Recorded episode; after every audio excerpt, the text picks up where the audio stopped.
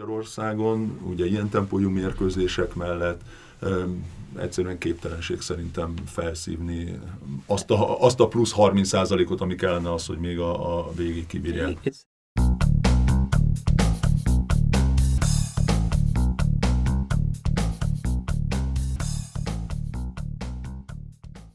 Sziasztok, ez itt az Itzer a 24.hu focis podcastja.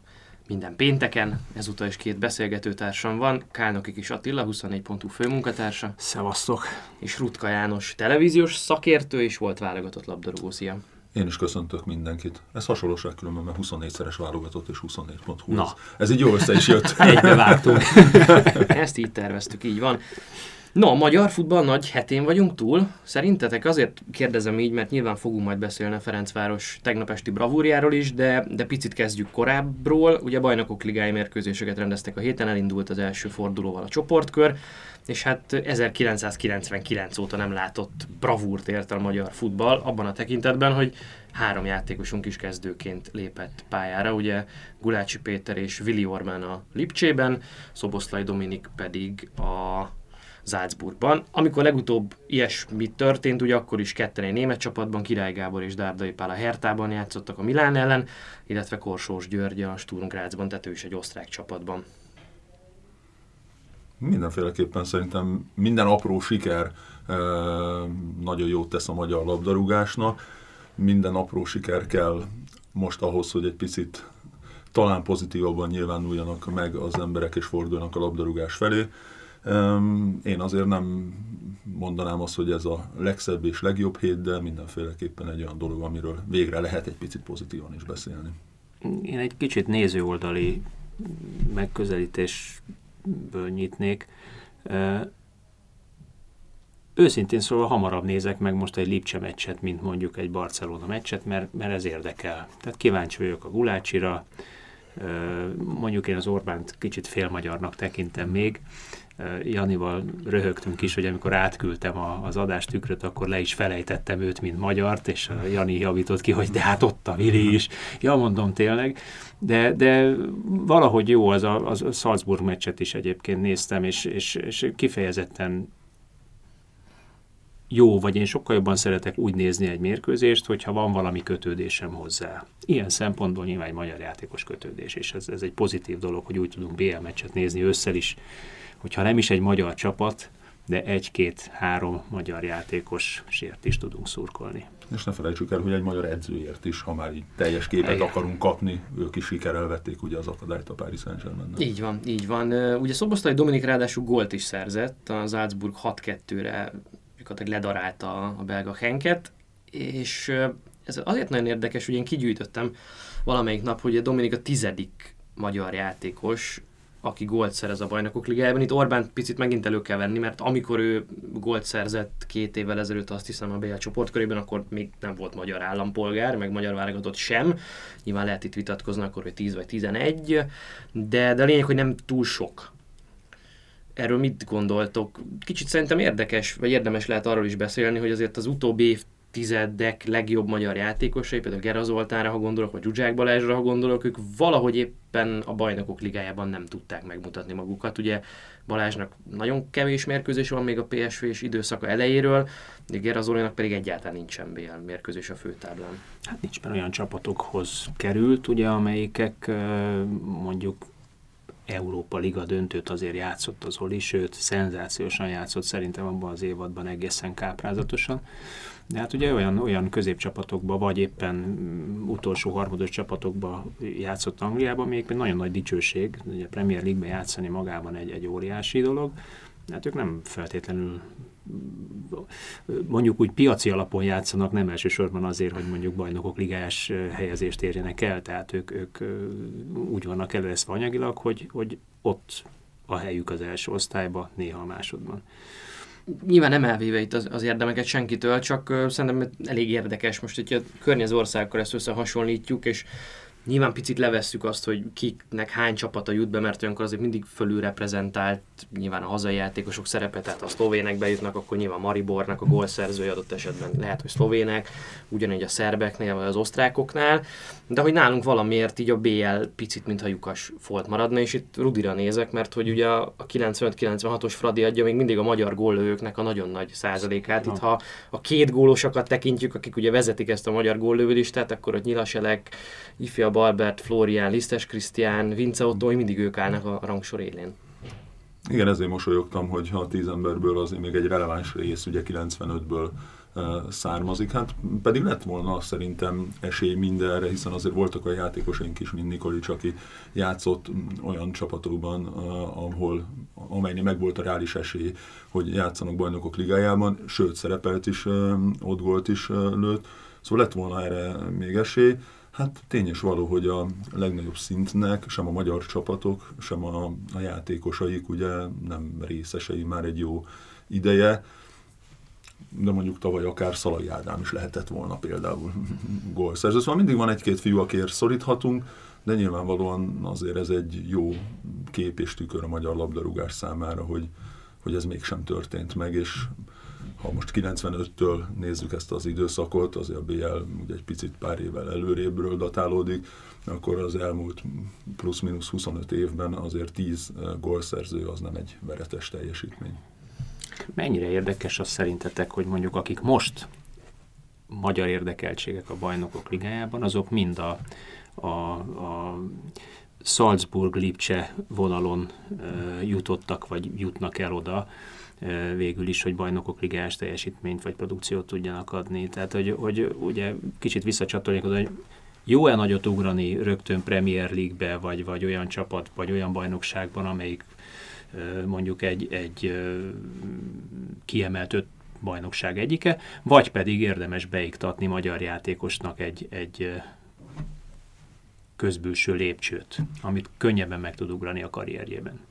Szerintem az az példaértékű, ahogy Dominiknak a pályafutása épül és hogy építik a, a háttérben, hiszen az évek óta ő valóban az egyik legnagyobb tehetségünk, hanem a, a legnagyobb, és nála sem az volt, hogy akkor menjünk egy hatalmas e, csapathoz, pedig valószínűleg lett volna lehetősége 16 évesen elmenni akárhova, és mégis a Salzburg volt a választás.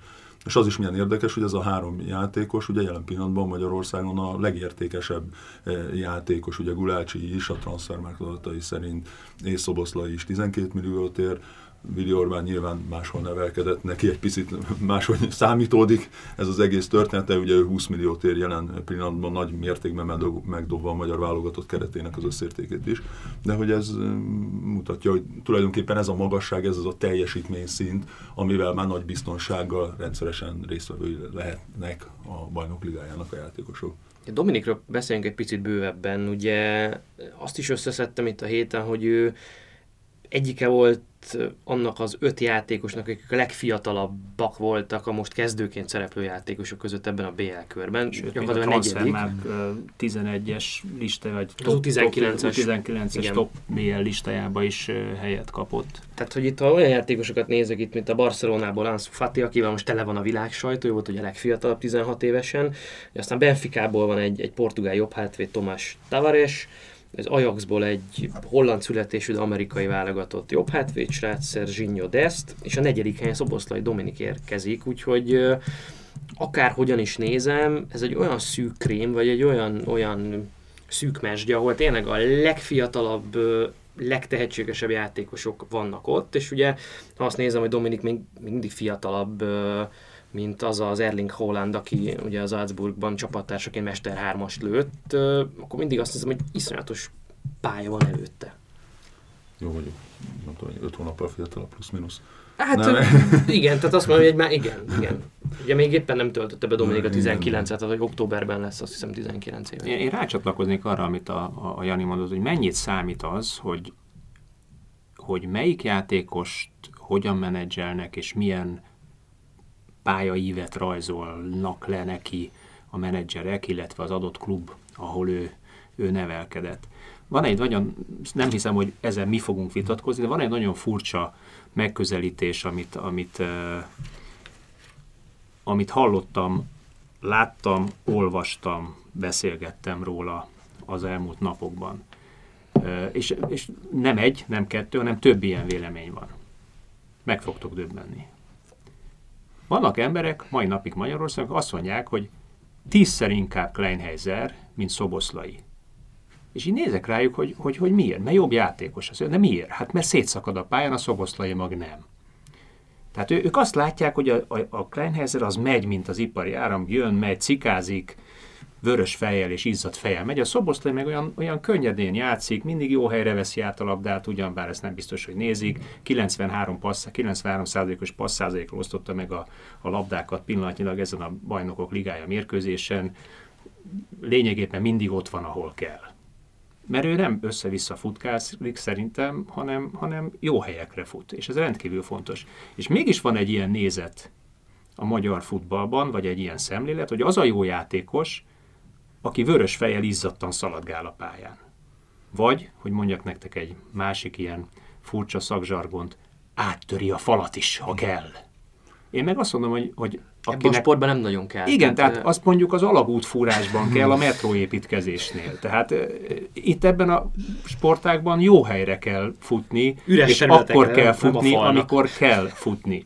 Tehát én, én inkább azt látom, hogy a, a Kleinheislernek, és talán a pálya is ezt bizonyítja, az a fajta taktikai felkészületlensége, amit ő megkapott a magyar futballban, hogy ráhagyták, hogy mindig odafussál, ahova kell, mert egyébként meg tudta csinálni ösztönös képességekből azt, hogy mondjuk három emberen keresztül bevitte a kapuba, az ugyanakkor a gátja is volt a karrierjének. Miközben a Szoboszlait már 14 évesen kivitték hetekre a Salzburgba, 16 évesen ugye igazolt játékosa lett, és pontosan azt a képzést kapta, ami Magyarországon alapvetően hiányzik a taktikai felkészítését azoknak a játékosoknak, akik egyébként alkalmasnak látszanak az élfutballra. Na erről mi a véleményetek? Ki a jobb játékos, Kleinhezler vagy Szoboszlai? Azért mosolygok, mert hogy számomra ez egy olyan példa volt, mint ugye Magyarországon volt az a tévhit is állandóan, hogy az a technikás játékos, mert mi magyarok ugye mindenki által természetesen nagyon technikásak vagyunk, és hogy az a technikás játékos, aki álló helyzetbe pörgeti fülén farkán a, a labdát, és mindent meg tud vele csinálni. Csak hogy ugye már 20 évvel ezelőtt is ezen a nemzetközi futball már rég túlhaladt, és ugye ott technikás játékosnak igazából az számít, aki ezzel a tízszer akkora iramban, mint ami mondjuk Magyarországon és az NBA-ben van, ugyanúgy átveszi a labdát, ugyanúgy pontosan passzol, ugyanúgy képes gyorsan gondolkodni, szóval teljesen más az egésznek a, a dinamikája, a sebessége. Ez az összehasonlítás számomra ugyanezt mutatja, hogy a magyarok így le vannak ragadva egy-két momentumban, azt látják, amit még annak idején ugye ez a kicsit lassabb, öregurasabb futballunk ugye a fejükbe vert, és hát természetesen Magyarországon mindenki ért a, a futballhoz. Én azért nem is szeretnék erre konkrétan válaszolni, mert, mert összehasonlíthatatlan a, a két játékos, ha már csak a korát, a képzettségét, technikai tudását, bármit nézzük, senki nem tudja, hogy Ugye Janekkal talán volt egy picit szerencsénk belelátni a kicsit háttérben lévő dolgokba is, hogy Dominik ment keresztül eh, gyerekként, hogy három évesen már műanyag flakonokat kellett otthon kerülgetnie, hogy a koordinációját fejlesztük. Szóval olyan eh, dolgokat csinált, amit senki Magyarországon, és ennek ez lett az eredménye. Nem azt mondom, hogy feltétlenül jó ez, megfelelő egy gyerek fejlődése szempontjából, viszont ide jutott, és... És nem biztos, és hogy 10-ből 10 gyereknél bejön? Igen, igen, de hogy nála ez, ez nagyon-nagyon elsült, és, és nincsen olyan eleme Dominiknak szerintem, amivel össze lehetne vetni Kleinhezernek a tudását. Igen, Attila, múlt héten éppen te hoztad a faragó tonós példát, hogy milyen sokat úszik a gyerek, és habzik körülötte a víz. Igen, csak anyukának mondták, hogy csak nem jó irányba úszik. Tehát ez azért egy csapatsportágból van másik itt a futballban, egy másik tíz ember, vagy ha mezőnyjátékos, akkor kilenc, és itt egy összehangolt, koordinált csapatmozgáson belül kell neked a jó döntéseket, a jó, jó futásokat megcsinálnod. Itt a Klein Hesslerre még egy példát, és tényleg, tényleg nem a bántó szándék miatt, de ez, ez, a, ez a Varga József jelenségnek a, az újabb föltörés, hogy a Varga Józsi is egy ilyen csupaszív, tripla tüdejű középpályás, aki folyamatosan mozog és mindig odaér, állandóan jött méterekről becsúszva. Persze, mert hát nem jó helyen állt, tehát akkor kell méterekről repülgetni, amikor elrontottam őt a helyezkedést, és ugye amikor szintén közös a pályákban, hogy kikerültek a Bundesligába egy olyan időszakban, amikor a Bundesliga hatalmas taktikai fejlődésen ment át, tehát minden csapat játékos sokkal kifinomultabbá vált, és pont akkor haladta meg a Bundesliga ezt a szemléletet, hogy fussunk sokat, fussunk jól, vagy jó helyekre, és hát ott, ott volt egy mérkőzés, amikor a Greiter Fürstben játszott uh, Varga, és uh, Marco Rajszal került szembe a jobb hátvéd pozíciába tették, és uh, azt hiszem három vagy négy gólt kaptak róla az első fél és aztán lecseréltek, és többet nem kapott lehetőséget a Varga Józsi a Fürstben. Tehát ezt, hogy sokat futok, az, az egy az egy nagyon fontos dolog, főleg az, hogy sokat tudjak futni, ha arra szükség van. Tehát amikor Nagy Ádám fut majd 11-12 kilométert egy-egy válogatott mérkőzésen, és, és kell is, hogy abban a pozícióban ő hatósként annyit fusson és mindenhol ott legyen, az egy nagyon jó dolog, de hát ez önmagában erényként vagy érdemként a modern futballban azért már elég, elég nehezen eladható. Meg azért szerintem azt merjük már kijelenteni, hogy Magyarországról minél többet van egy fiatal Magyarországon, minél tovább elhúzódik a, a képzése, én azt vallom, hogy 16-17 éves kor után, ha itt marad, ugye egyrészt nincs is meg a lehetőségük arra, hogy megfelelő mennyiségű játék lehetőséget kapjanak, de hogy, hogy utána minden évben csökken annak a lehetősége, hogy a top futball melyik szintjére helyezkedjenek el, ha egyáltalán van ilyen játékosunk, aki el tud helyezkedni. Szóval minden többet van itthon, ők már nem fognak tudni jó helyre menni, nem fognak tudni akár egy Salzburg szintet sem megütni, éppen emiatt, mert nem olyan minőségű, még az a 11 km sem a gyors, lassú futásokat figyelembe véve nem úgy gondolkodnak, nem olyan gyorsan természetesen, és, és éppen ennek köszönhető az, hogy persze vannak kivételek hozzáteszem, de hogy ennek köszönhető az, hogy az elmúlt években szinte senki nem kerül a megfelelő szintű nemzetközi top bajnokságokba, mert hogy Magyarországról nem lehet. Ehhez képest ez a, ez a Salzburg ugye most már azt csinálja, hogy olyan kifinomult Európára és a világra kiterjedt hálózata van, hogy a Norvég bajnokságból tud elhozni 19, akkor még csak 18 és fél éves labdarúgót, aki egyébként ott kiválóan bontogatta a szárnyait, sőt, aztán fél évig szoktatta a saját játékához, mert nem nagyon lépett pályára ez a fiatal ember, akiről most beszélünk, Két és egész Európa, egész Európa beszél róla, aztán egyszer csak betették nyártól, amikor úgy érezték, hogy oké, okay, megvan a gyereknek a fejében. Valószínűleg nem a képességei volt a baj, hanem, hanem egy kicsikét más játékot követeltek tőle, amit meg kellett tanulnia. Valószínűleg volt előtte a sorban még valaki, és türelemre tudták inteni. Hát a most, Dabur most a Sevillában Igen, Dabur a Sevillában, pontosan. És ugye akkor, akkor egyszer csak beteszik, és az ember csinál egy, most már ugye a mostani meccsek alapján egy hármas kanadai mutatót, 8 meccsen vagy 9, 9 meccsen. Meccs, 17 gól. 17 gól, meg 5 gól. Meg 5 gól passz, igen. De az Tehát ugye az 22 és 3 fölötti kanadai hmm. pontértéke van, ami egészen káprázatos, úgyhogy persze ebbe osztrák bajnoki, és egyébként De most már bajnokok ligája meccs is van, meg kupa meccs van. Tehát Ja, ugye kik voltak azok a játékosok, akik tinédzserként tudtak duplázni a bajnokok ligájában, tehát miért elindul ez, hogy jó, de a Henk volt az ellenfél, meg amilyen gyengék, és kapta 6 gólt izé, három, Hollandon kívül három olyan játékos tudom mondani, aki tinédzserként triplázott a bajnokok ligájában, egy bizonyos Rault, ugye éppen a Ferencváros ellen, kezdte így uh, Runit, aki ugye szintén az első bajnokok ligája meccsen a Fenerbahce-nak rúgott három gólt, és ugye volt az a Jakubu Ayekben, azért mondjuk világsztár nem lett, de azért ilyen száz fölötti Premier League meccs szám azért összejött neki, nem is rossz csapatokban. Igen, hogy... az, az, hagyj egészítsem ki, légy hogy na, van párhuzam ugye Dominikkal, már Dominik pályafutásával kapcsolatosan, hogy azért ne legyünk naivak, nem csak a Salzburg nézte, rengeteg csapat nézte már ezt a fiút évekkel ezelőtt. De nem véletlenül választotta a Salzburgot De ezt akartam mondani, hogy, hogy ez, a, ez a párhuzam, hogy náluk sem az volt, hogy egy kimagasló jó csapathoz menjen. Ugye pont voltam a scout tanfolyamon, pont már akkor is vele e, példálóztak e, ott, hogy na hát van ez a fiú, és majd mennyien figyelik, és olasz top csapatok nézték már, és mégis a Salzburgot választotta, mégis azt mondta, hogy igen, ez a megfelelő lépcső ahhoz, hogy innen majd a megfelelő helyre menjek. És ugye 5 millió eurót fizettek érte, már most ugye Dominikkal 12, 12 millióra tagsálják, és januárban érkezett, szóval hihetetlen. Igen. De én már olvastam ilyeneket, hogy ő, ugye az Álcburg nem szokott annyira nagyon drágán eladni játékost, és ennek ugye főleg az az oka, hogy ez, hogy picit olyan, mint egy startup vállalkozás, ahol egy jó működő startup vállalkozásnak ugye megvan a vége is, tehát hogy így fogunk majd exitelni, tehát azért csináljuk, hogy eladjuk majd később. Itt ugyanezért gyűjtik össze a tehetségeket, hogy azért gyűjtjük össze őket, hogy fejlesszük őket, jobb játékossá tegyük őket, közben persze csapatként is érjünk el eredményeket, de a lényeg az, hogy aztán ezeket a játékosokat ki tudjuk áramoltatni, tehát megvan itt a, a távozásnak a lehetősége. Hát jó, meg mondjuk a Lipcse irányába azért nyilván nem olyan áron hát pont ezt fognak akartam mondani, hogy, hogy ugye megvan házon belül a följebb lépés, sőt, házon belül van egy másik följebb lépés, vagy oldallépés, ezt se felejtsük el, mert például, hogy az a edzője pillanatnyilag a Salzburgnak egy amerikai szakember, aki egyébként 5 éven keresztül, vagy 4 éven keresztül volt a New York Red Bullnak az edzője. Tehát ugyanabban a hálózatban ugyanazt a filozófiát, ugyanazt a, a gondolkodásmódot és játék eh, elméletet többféle pozícióban és többféle szinten tudják eh, alkalmazni. Van brazil klubja is Van brazil egyébként. is, igen. Szóval megvan ez a kimeneteli rész is, tehát hogy nem annyira feltétlenül drágán adnak el játékosokat, meg hát ugye nyilván előre gondolkodnak, tehát itt most beszéltünk, a Dabur elment, lehetett tudni, hogy a Dabur el fog menni, nagyon jó szezonjai voltak, mögöttem itt volt ez a srác, a Holland, és mindenki tudta, hogy ő, ő pontosan oda be fog cuppani a helyére. De el is engedik. El is Amikor- engedik. Akkor mondhatjuk, hogy ők piaci alapon működnek? Hát igen, igen. Majd nyilván azért a Red, Red Bull pénze, hogy mondjam, nyilván ott van mögöttük, és Hát 2004-ben vette meg azért ezt a Martisis ezt a klubot, és, és 2012-ig ők, ők semmit nem csináltak, akkor érkezett a Ráf Ragnik. Pontosabban próbálkoztak így meg úgy, de még néha Ausztriában is másodikok voltak, pedig már akkor is irdatlan különbség volt a büdzsé között.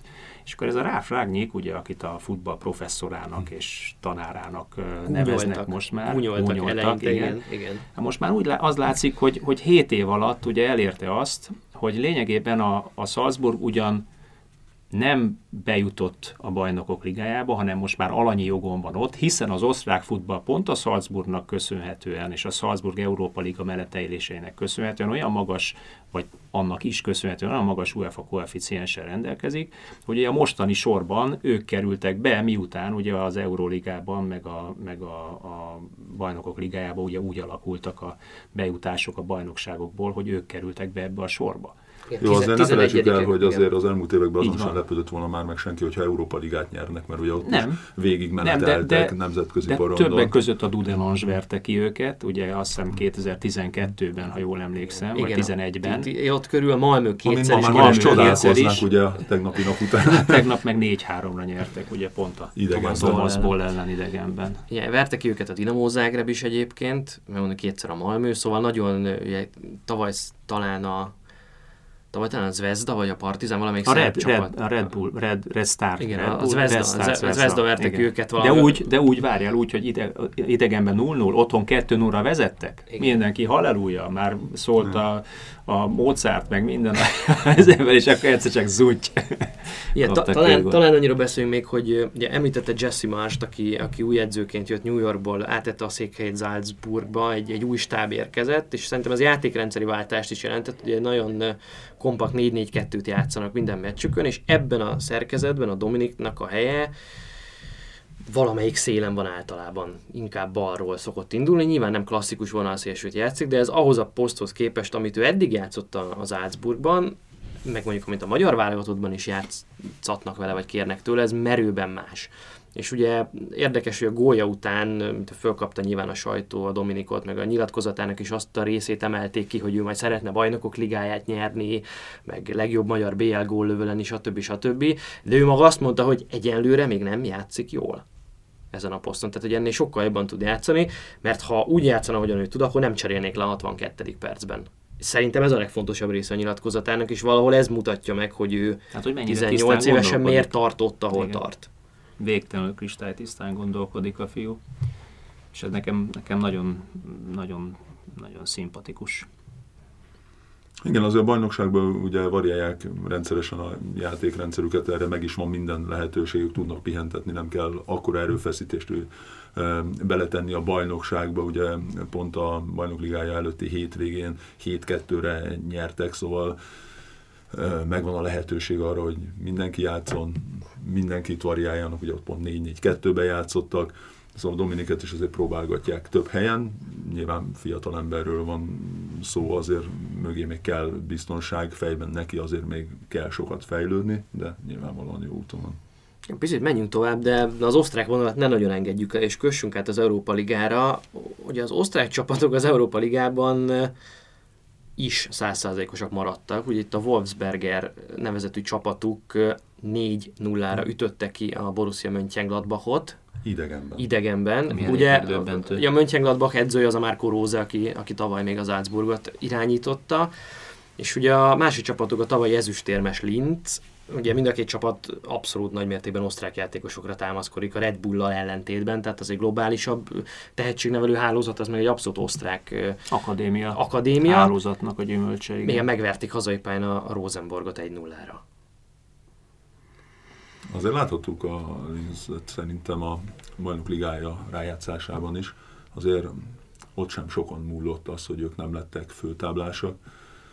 És uh, hát szerintem ez lassan hozzá kell szokni, és ez egy nagyon jó követendő példa lehetne előttünk, hogy ha valóban koncepciót választ, egy jó koncepciót választ egy klub, és elindul a szerint az úton, akkor Magyarországról is ilyen háttérrel, ilyen feltételek mellett ez nyilván nem rövid időn belül, de azért elérhető lenne. Cseh futball ugyanez, ott is ugye alanyi jogon jut már bajnokok ligájára Igen, főtáblára. mondjuk, de azért a csehek idén azért Igen, most, e- most elég csehül viselkedtek, igen. de, de, selejtezők de nem ez minősíti a munkájukat de, de nyilván, ugye az összességében a, Igen. a, a cseh klubfutballnak, és akkor beszéljünk klubfutball, a cseh klubfutballnak a minőségét jelzi sokan, az, hogy igen. alanyi jogon jutottak oda, az osztrákok most szintén, és ha így folytatják jövőre, már szinte biztos, hogy, hogy megint alanyi jogon kerülhet oda az osztrák bajnok. Hát meg ugye a Szlávián a legkevesebb idegen légiós van Hát jelen abszolút, pillanatban igen. a bajnok ligájában. 8, 8 hazai játékossal ö, a San Siro-ban. Így van, ami még kifejezetten jól futballoztak ők is egyébként. A, kicsit hasonló volt a, a Fradihoz a, a Igen. mérkőzésük, de arról majd később.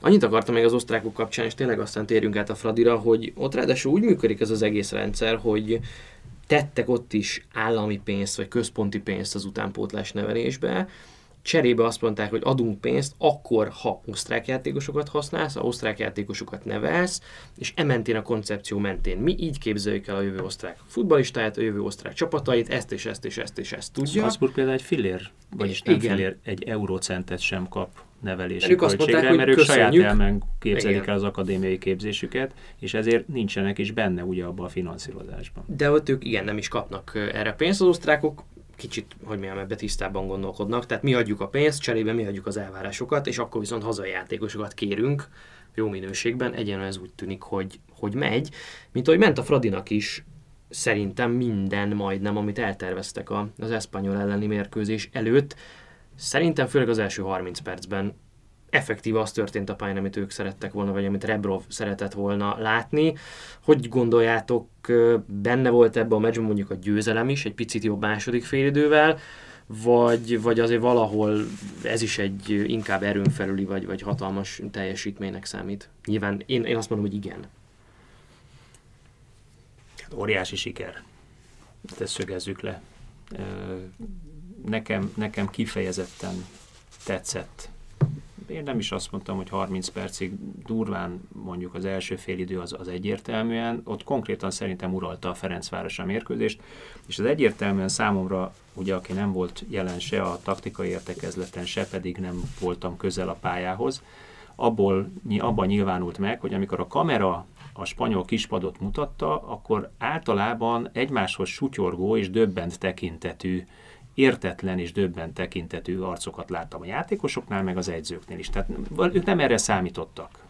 Ők valami teljesen másra számítottak, ami egyrészt a Rebrov ö, taktikai húzását és felkészítését dicséri, meglepőt tudott húzni, másrészt pedig annak a játékos államnak a pályán volt az, hogy ezt meg tudta valósítani.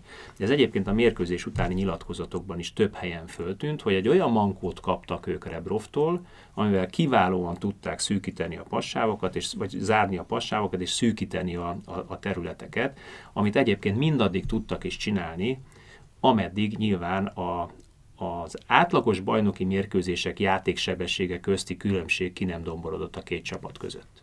Mert feketén-fehéren szerintem erről volt szó, és semmi másról. Az égvilágon semmi más nem történt, mint az, hogy a Ferencváros nem játszik ilyen tempójú és ilyen játékfelfogású mérkőzéseket. A Ferencváros olyan csúcsmérkőzést játszik itthon, aminek egyébként a hangulata, a feszültsége hasonló, mint egy ilyen meccsnek, ahol van tavaly mondjuk három meccsen volt összesen 120 szabálytalanság. És itt a videóton mérkőzésre gondolok. Itt most 26 szabálytalanság Itt most 26 volt. szabálytalanság volt. Ugye a, a Fradi meccsén, és, és ez, ez nem alacsony szám, ez a 26 a bajnokok ligájában, ez inkább mondjuk egy középmagas szám. És, és én itt akkor kicsikét elkanyarodnék ettől egy hangyányi gondolatra, hogy mennyit számít az, hogy egy adott bajnokság, és visszacsatolok az osztrákra, egy adott bajnokságnak, vagy az adott bajnokság élvonalában szereplő csapatok zömének milyen a játék felfogásbeli elképzelése a futballról.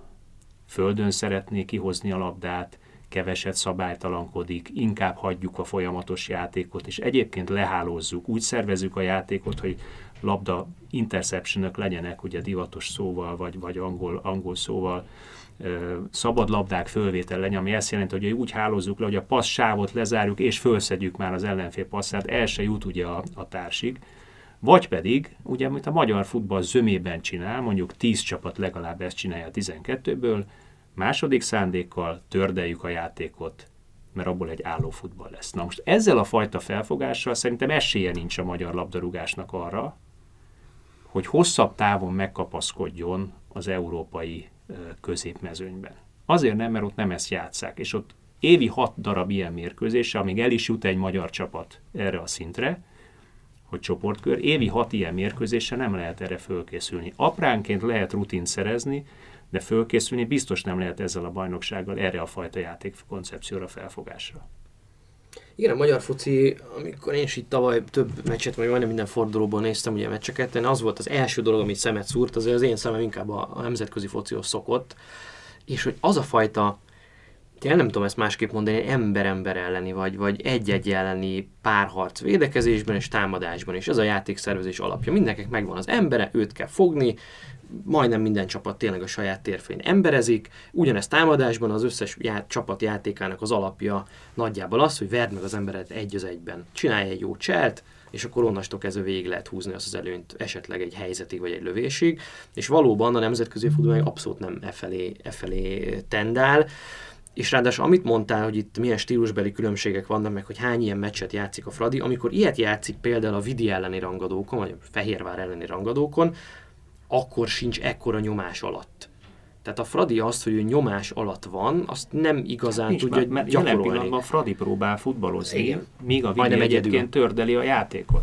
Tehát a, a Ferencváros Magyarországon is ezt próbálja. Hát ugye a, a visszatérve a Szláviára, ugye ott is a, a, a Praha, az pont ugyanezt játszotta. Nem érdekelte, hogy mi van, pont mint a Dibusz kitette jobb szélre kitette bal szélre a két szélsővédők, vagy a két belsődik kihúzódott, és próbálták földön kihozni a játékot. Ez mondjuk, ha az ember szorít egy csapatér, akkor mondjuk szurkolóként a haja az égnek áll, és, és fogja a fejét, hogy úristen, de ez egy olyan fajta tudatos magabiztosság, hogyha ezt meg tudja csinálni egy csapat, az, az szerintem zseniális. És a, a Prahánál is, illetve a, a, a Ferencvárosnál is pont azt láttam, hogy mindaddig, amíg egyébként a játékosok koncentrá- erő, fizikális erővel ami alapvetően hat a koncentrációra ugye bírják. Az egyik az okokozat, hogy miért fajd le a kicsikét az agy egy idő után, miért késel fél métert, mert később indulsz, ha lassabban hozod a döntést.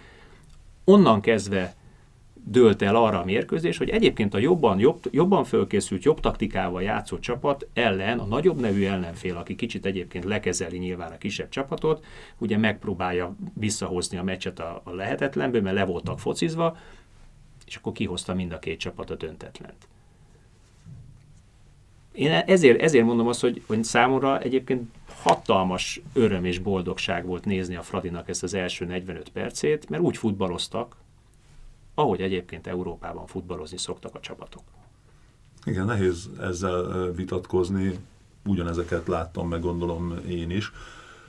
Hatalmas eredménye e-, egyrésztről, és, és valóban az, hogy, hogy a, a Fradi most ha még magasabb szintre megyünk, mondjuk mint egy Paris Saint-Germainnél, ugye mindenki elvárja, hogy na bajnok ligája győzelem ilyen háttérrel, ők sem játszanak az ő szintjükön olyan volumenű mérkőzéseket, amely predestinálná őket arra, hogy na, itt mindenféleképpen végső siker elé nézhetnek. A Fradi szintjén ugyanezt láthatjuk. Azért Ebro érkeztével nem kevés fegyelem és taktikai fegyelem érkezett a, a csapathoz, és ez látszik meg nemzetközi szinten. Nyilván itthon ők mindig kezdeményeznek, ahogy tavaly mondjuk a videótontól megszokhattuk az Európa Ligában, ők ott is leginkább ugye arra játszottak, hogy az ellenfél játékát tönkre tegyék, és így próbáltak meg pontokat csipegetni. Ez már egy örömteli dolog nyilván, hogy a Fradi megpróbál játszani. Az, hogy 60 percig bírják egy nemzetközi színnek a ter- terhelését, én úgy gondolom, hogy azért ez javítható, de Magyarországon ugye ilyen tempójú mérkőzések mellett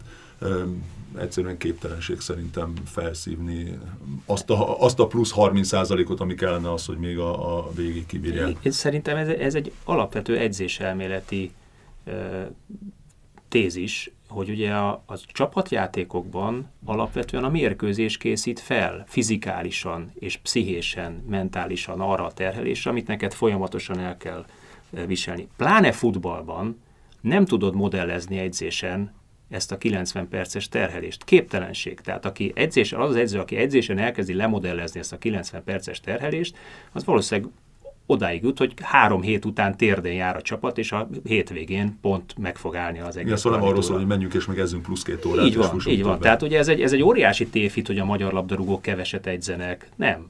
Tisztességesen edzenek, még azt is mondom, hogy az intenzitás is megvan. Más kérdés, hogy milyen taktikával, milyen elképzeléssel küldik föl az edzők a pályára, de alapvetően megkapják ugyanazt az edzés mennyiséget, még azt mondom, hogy intenzitást is talán nyilván a, a játék egyes játékosok kvalitásbeli képességi különbsége ezt azért befolyásolja és meghatározza, de összességében a hétvégi mérkőzés az, ami a csapatjátékokban és a futballban különösen meghatározza az intenzitási szintet, és azt az intenzitási szintet, amit egyébként A játékos vagy B játékos kibír, de ugyanúgy ez a magyar játékos ugyanúgy kibírná szerintem a Bundesligát is, hogyha ott szocializálott volna mondjuk 14-15-16 éves korától, amikor ők már ugyanebben a felfogásban kezdenek el játszani. És azért keresnek ők olyan labdarúgókat, akik egyébként nyaktól fölfelé is értelmesek és technikailag is képzettek, mert ma már nem az az első, hogy áttöröm a falat, és hogy nagyon fontos egyébként, hogy három hat alatt fusd a század, de hogyha csak ezt tudod, és nincs meg a technikád, és nincs meg a taktikád, akkor nem illeszkedsz bele a 11 játékos szerkezetébe. És szerintem a magyar futball itt téved, és nekem az az öröm, hogy oké, okay, persze három, összesen négy magyar játékos szerepelt ebben a Ferencvárosban, de legalább már van egy olyan csapat, aki ebben a gondolatiságban próbál meg futballozni. Ez számomra egy, egy oltári pozitívuma ennek, egy, egy, egy spanyol láligás csapat ellen, még ha ez a spanyol láligás csapat pillanatilag nem is a legjobb formában lévő spanyol láligás csapat, akkor is. Igen, a saját példámon is különben alá tudom támasztani, pedig az nem most volt, hogy egy 20 évvel ezelőtt nekem is kellett két-három hónap arra, amíg átvettem a kinti tempót, sebességet, gondolkodást, meg nem, mert egyszerűen Magyarországról hiába álltunk akkor mi is az első eh, helyek valamennyi, melyiken, de képtelenség felkészülni arra, ami mondjuk egy Bundesligában vár. És ugye ezt akartam még pont hozzátenni, hogy nyilván ez semmit nem volna a Ferencváros teljesítményéből, de hogy egy picit tudom hasonlítani a válogatót, és össze függéseket tudok találni a válogatott sorsolásával, helyzetével kapcsolatosan. Hogy azért tegyük hozzá, hogy Eszpanyol a legjobb időszakban találkoztunk ugyanúgy, ahogy egy válogatott a Velszi csapattal, vagy a horvátokkal, a legelején, amikor még talán senki sem számolgat, mindenki egy kicsit könnyedebben áll hozzá, le tudja becsülni a nálánál talán gyengébb játék erőt képviselő csapatokat. Azért a bajnokságban ők kikaptak Granadától, Sevillától, döntetlen az Állaves ellen. Szóval nem, még ők is egy nagyon formálódó csapat, és tegyük hozzá azt is, hogy az átiga, idei átigazolási szezonban 40 és, 40 és fél millió euró plusszal zárták az átigazolási szezon. Eladták szóval a két legjobbjukat. Igen, eladásból és piaci alapon működő társaság magyarul. Kétszer annyi volt a plusz bevételük, mint a Fradinak a két éves büdzséje és költségvetése. Szóval ők is egy ilyen formálódó, csapatformálódó stádiumban vannak, lesznek meg ját, fognak enni sokkal jobban is játszani, ettől függetlenül ez egy fantasztikus eredmény. Nem biztos, hogy ezzel az edzővel fognak ennél sokkal jobban játszani. Én megkockáztatom, hogy hát a visszavágóban nem a David Gallego fog a kispadon ülni. De pont de, de ez a tanástalanság, amit Attila említett a beszélgetésünk egy korábbi részén, ez mindenél árulkodó volt. És, és ez látszott az eszpanyol játékán, egyébként a bajnokságban is egy darab rugott góljuk van egyébként a négy mérkőzésükön, okay, ez azzal együtt is durva, hogy a Borja Iglesias ugye elment a legjobb gólvőjük, a, ment a Betishez a, az edzőke Rubival együtt, tehát itt, itt gyakorlatilag minden know-how-t elveszítettek tavalyhoz képest, de hogy abszolút nem tudták, hogy mihez kezdjenek a labdával, és, és az Espanyol az eddigi meccseken picit ilyen második szándékban játszó csapat volt a spanyol bajnokságban, Ele, eleve a klub identitás egy picit ilyen, hogy azért stabil védekezés, sok szabálytalanság. Mi vagyunk a kisebbik barcelonai klub. Fizi- fizikális, hát ilyen Barcelonát mindig összerugdossák évente kétszer, ugye, a barcelonai rangadón, vagy a derbin, és ugye nyilván ez egy teljesen más kiindulási helyzet volt, hogy a Fradival kellett játszaniuk, ami engem nagyon meglepett, és amiből azt gondolom, hogy itt valószínűleg nem lett minden munka tökéletesen elvégezve a szakmai stáb részéről sem, meg sem próbálták letámadni a Fradit, pedig azért ez a nyári selejtező meccseken abszolút kiderült, hogy hogy egy ilyen elég közepeske intenzitású, meg nem is annyira jól szervezett letámadás alá Szuduva, nagyon nagy gondokat tud okozni hát a Dvalinak, meg a Blazsicsnak, ha nyomás van a labdán, de akár a Haratyin is ilyen játékos, és ezt meg sem próbálták. Nem tudom, hogy ez Ignyatyánkor már is beszél. Így, hát főleg ne. Őt, őt így is sikerült zavarba hozni, hogy nem is nagyon akarták, de hogy, hogy ezt valamiért nem erőltették annyira, vagy a játékosok, és itt a két támadóra tudok gondolni, Matthias Vargasra, illetve Vuleire, hogy vagy ők nem tartották be, és itt inkább az Argentina gondolok, aki mondjuk ott eléggé elcsúszott a, a védekezésben a, a Fradi gólja előtt is.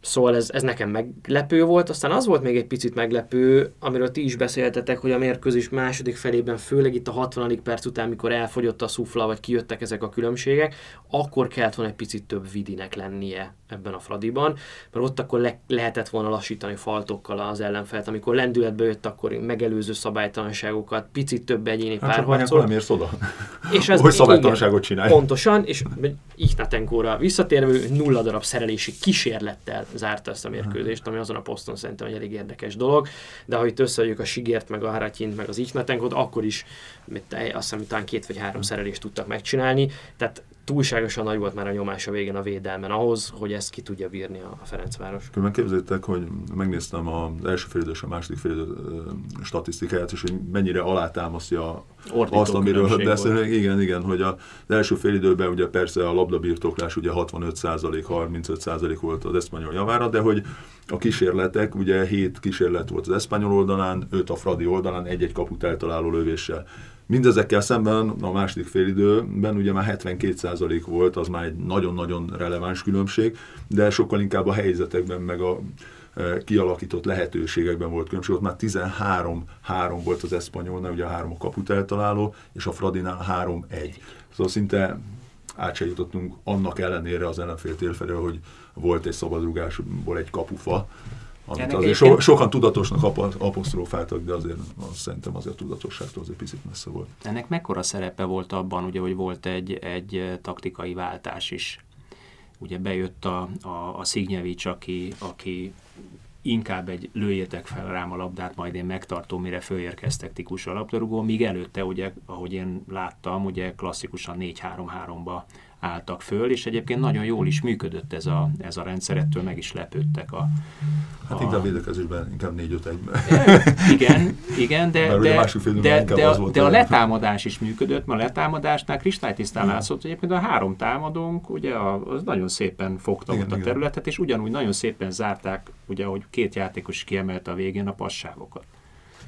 Ugye az Iszál nagyon sokat mozgott ki a, a vonalak mellé is, tehát inkább ugye a két eszpanyol szélsővédő, meg mind a nagyon agresszívan futottak föl. Ugye a Roka visszamozgott mindig labdakihozatánál szinte három védőbe, általában a bal oldalra, és akkor a két szélsővédő, szóval mind a kettő föl tudott tolódni, így próbálták kihozni a labdákat, viszont labdavesztéskor mögöttük nagy terület volt. És Ide az is Iszál... be az első gólnál. Igen, és az Iszáel mindig ott veszegette fel a labdát, ez nagyon jól látszik az ő passztérképen, hogy ott veszegette fel a labdákat, de nyilván a Szignyevics ugye nem ez, tehát ő, ő inkább az, akire föllövött középen, fejpárbajokat vállal, azt hiszem 8 fejpárbajt vállalt a Szignyevics az alatt az idő alatt, míg fönt volt a, pályán, talán hármat nyert meg ezek közül. Nem is ez a fontos, hanem hogy tényleg effektív ezeket a párharcokat próbálta fölvállalni. Nyilván az első az jobban működött, azt gondolom a váratlansága okán is, meg hát az Iszál egy szerintem sokkal jobb futbalista. Mint hát de lehet, hogy a, a, a, a Rebrov előtt lévő power mutató, az már ugye erősen a piros Igen, kategóriában biztos, biztos. volt, és ezért döntött így, hogy váltani kell. Biztos, hogy ez volt. Mit gondoltak a csoportról? Ugye itt volt egy másik mérkőzés, a Ludogorec a CSK Moszkvát igencsak betyárosan elrendezte egy hazai 5-1-jel, úgyhogy hátrányból fordítottak. Ez picit azért megkavarta az erőviszonyokat, azt gondolom, az előzetesen gondoltakhoz képest. Mind a két mérkőzés. Igen. Én azt mondom, erre térjünk vissza a következő mérkőzés után. Mit játszik majd ez a Ludogorec a Ferencváros ellen itthon, azaz a Grupa Marinában. Én még, én még biztosan nem számolgatnék. Itt le kell menjen három forduló, és akkor, akkor ha, ha van értelme számolgatni, na, akkor lehet számolgatni. Egyébként ilyen klasszikus futballfázissal élve a következő mérkőzésre kell készülni, és nem kell itt matekozni. Az azért kijelenthető szerintem, hogy ekkora különbség nem volt a két csapat között. Ugye 1 0 volt, 0-1 volt a félidő ugye a Moszkva javára, és utána olyan egyéni hibáknak köszönhetően három vagy három-négy perc alatt rúgott három gólt a Ludogorec, hogy nyilván egy ilyen pofontól, amikor az ember kap jobbról, balról, és még kap egy egyenest is középen, akkor valószínűleg térdre tud rodni nagyon gyorsan.